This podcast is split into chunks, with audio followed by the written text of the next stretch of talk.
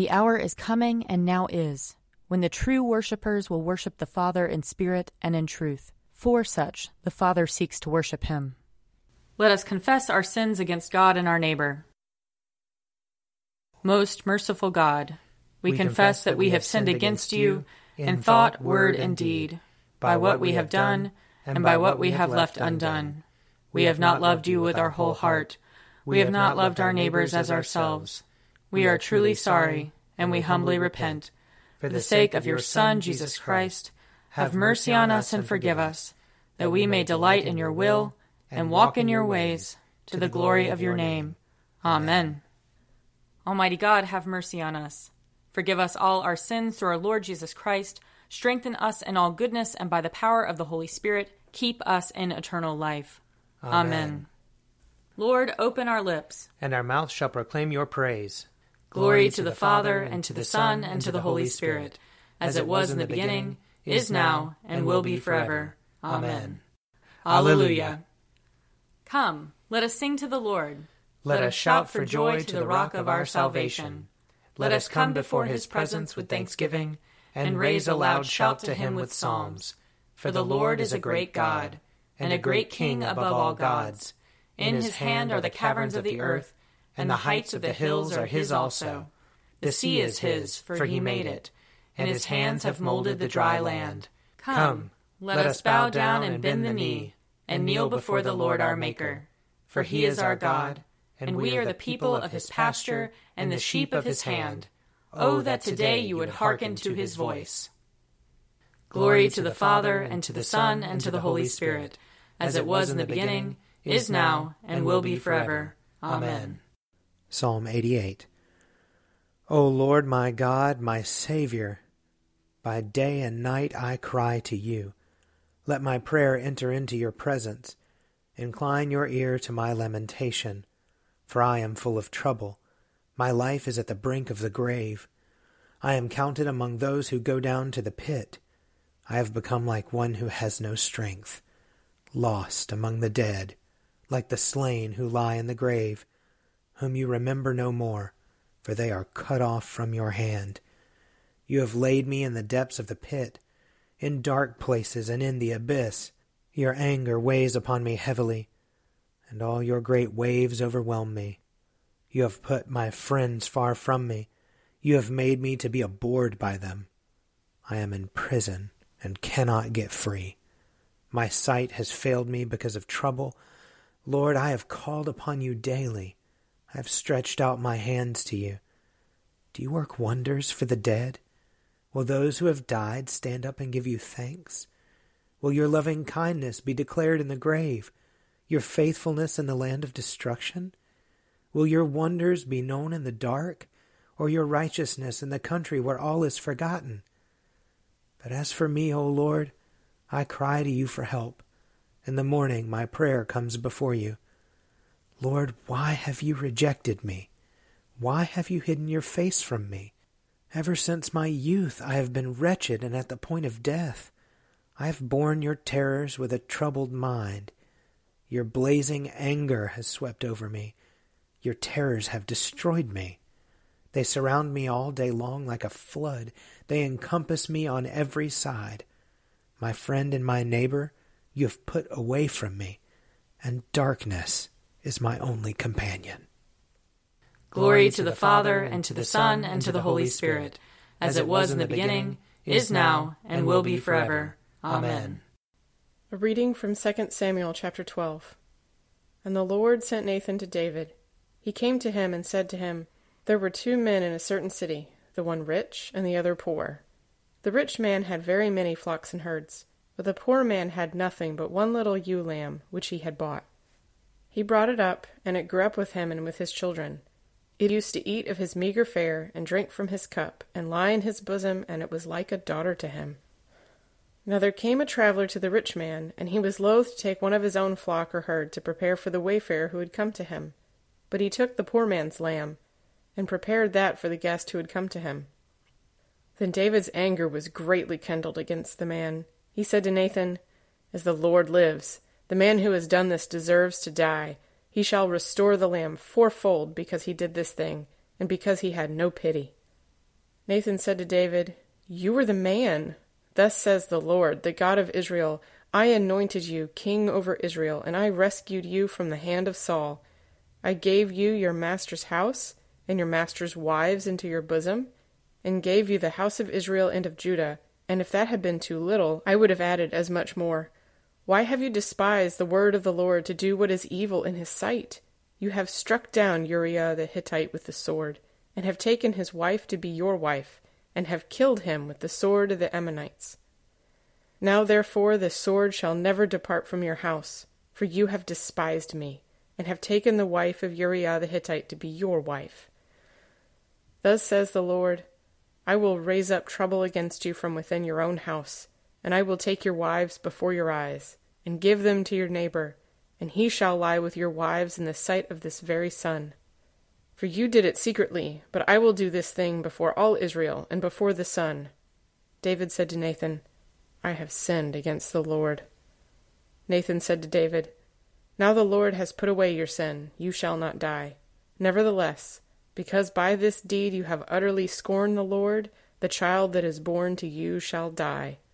Here ends the reading. Seek the Lord while he wills to be found. Call upon him when he draws near. Let the wicked forsake their ways, and the evil ones their thoughts. And let them turn to the Lord, and he will have compassion. And to our God, for he will richly pardon. For my thoughts are not your thoughts, nor your ways my ways, says the Lord. For as the heavens are higher than the earth, so are my ways higher than your ways, and my thoughts than your thoughts. For as rain and snow fall from the heavens, and return not again, but water the earth, bringing forth life and giving growth, seed for sowing and bread for eating, so is my word that goes forth from my mouth. It will not return to me empty, but it will accomplish that which I have purposed, and prosper in that for which I sent it. Glory to the Father, and to the Son, and to the Holy Spirit, as it was in the beginning, is now, and will be forever. Amen. A reading from the Acts of the Apostles. After these things had been accomplished, Paul resolved in the Spirit to go through Macedonia and Achaia, and then to go on to Jerusalem. He said, After I have gone there, I must also see Rome. So he sent two of his helpers, Timothy and Erastus, to Macedonia, while he himself stayed for some time longer in Asia. About that time, no little disturbance broke out concerning the way a man named Demetrius, a silversmith who made silver shrines of Artemis, brought no little business to the artisans. These he gathered together with the workers of the same trade and said, Men, you know that we get our wealth from this business. You also see and hear that not only in Ephesus, but also in the whole of Asia, this Paul has persuaded and drawn away a considerable number of people by saying that gods made with hands are not gods and there is danger not only that this trade of ours may come into disrepute, but also that the temple of the great goddess Artemis will be scorned, and that she will be deprived of her majesty that brought all Asia and the world to worship her. When they heard this, they were enraged and shouted, Great is Artemis of the Ephesians! The city was filled with the confusion, and people rushed together to the theater, dragging with them Gaius and Aristarchus Macedonians who were Paul's travel companions. Paul wished to go into the crowd, but the disciples would not let him. Even some officials of the province of Asia, who were friendly to him, sent him a message urging him not to venture into the theater. Meanwhile, some were shouting one thing, some another, for the assembly was in confusion, and most of them did not know why they had come together. Some of the crowd gave instructions to Alexander whom the Jews had pushed forward.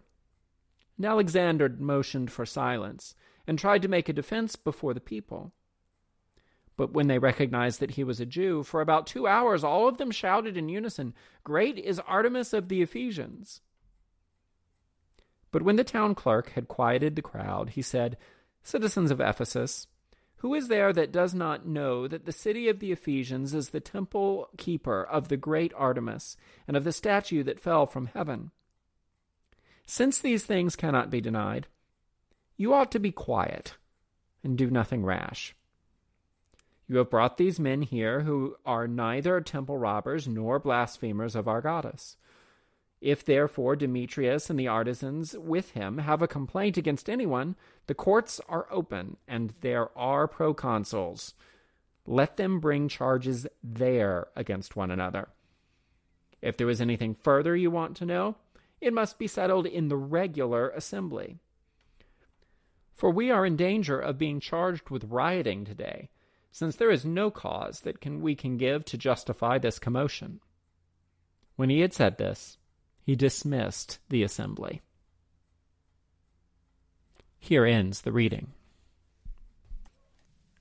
Splendor and honor and kingly power are yours by right, O Lord our God, for you created everything that is, and by your will they were created and have their being.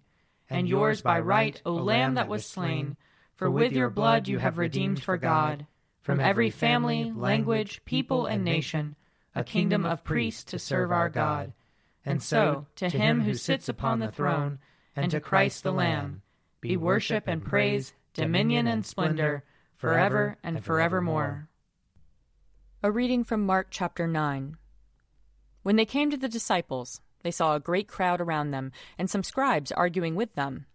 When the whole crowd saw him, they were immediately overcome with awe, and they ran forward to greet him. He asked them, What are you arguing about with them?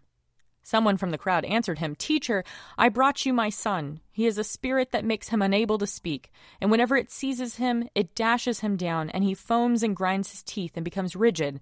And I asked your disciples to cast it out, but they could not do so.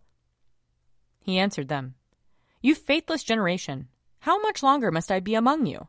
How much longer must I put up with you? Bring him to me. And they brought the boy to him. When the spirit saw him, immediately it convulsed the boy, and he fell on the ground and rolled about, foaming at the mouth. Jesus asked the father, How long has this been happening to him? And he said, From childhood, it has often cast him into the fire and into the water to destroy him. But if you are able to do anything, have pity on us and help us.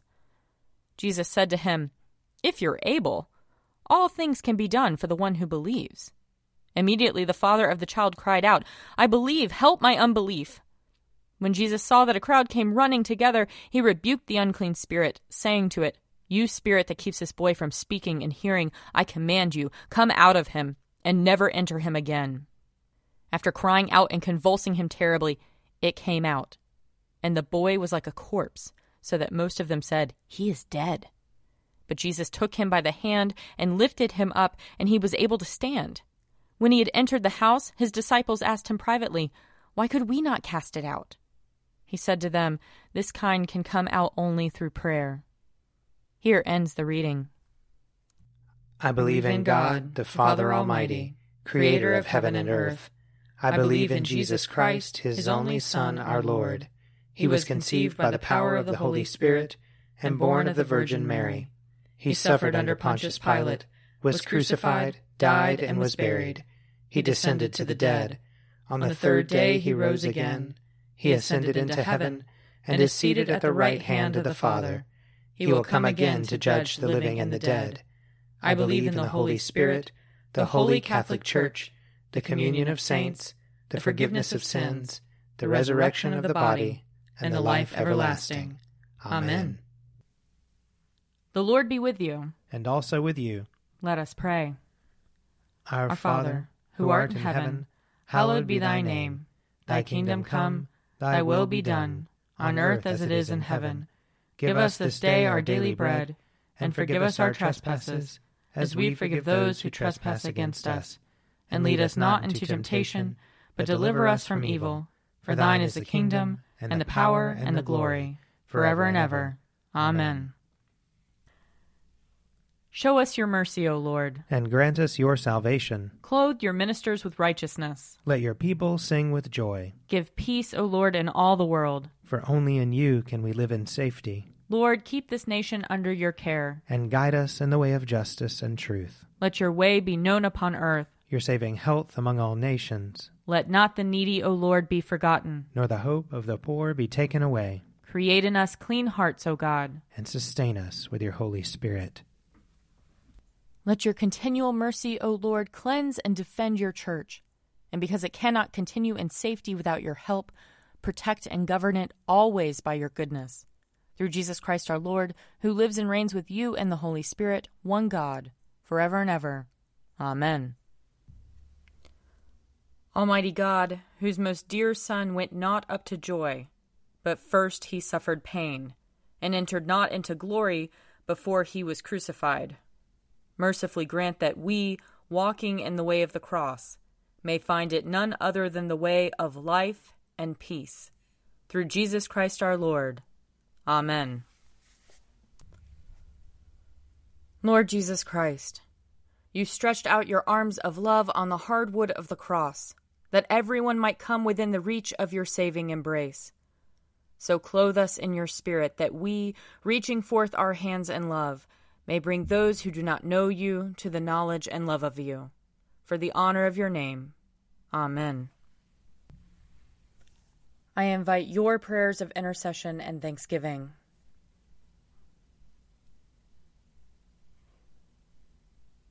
Almighty God, Father of all mercies, we, your unworthy servants, give you humble thanks for all your goodness and loving kindness to us and to all whom you have made. We bless you for our creation, preservation, and all the blessings of this life, but above all for your immeasurable love in the redemption of the world by our Lord Jesus Christ, for the means of grace and for the hope of glory. And we pray, give us such an awareness of your mercies that with truly thankful hearts we may show forth your praise, not only with our lips, but in our lives, by giving up ourselves to your service, and by walking before you in holiness and righteousness all our days, through Jesus Christ our Lord, to whom with you and the Holy Spirit be honor and glory throughout all ages. Amen. Let us bless the Lord. Thanks be to God. The grace of our Lord Jesus Christ and the love of God and the fellowship of the Holy Spirit be with us all evermore. Amen. A Morning at the Office is produced by me, Father Wiley Ammons. And me, Laura Ammons. And me, Mother Lisa Meirow. And sponsored by Forward Movement. Find out more at prayer.forwardmovement.org.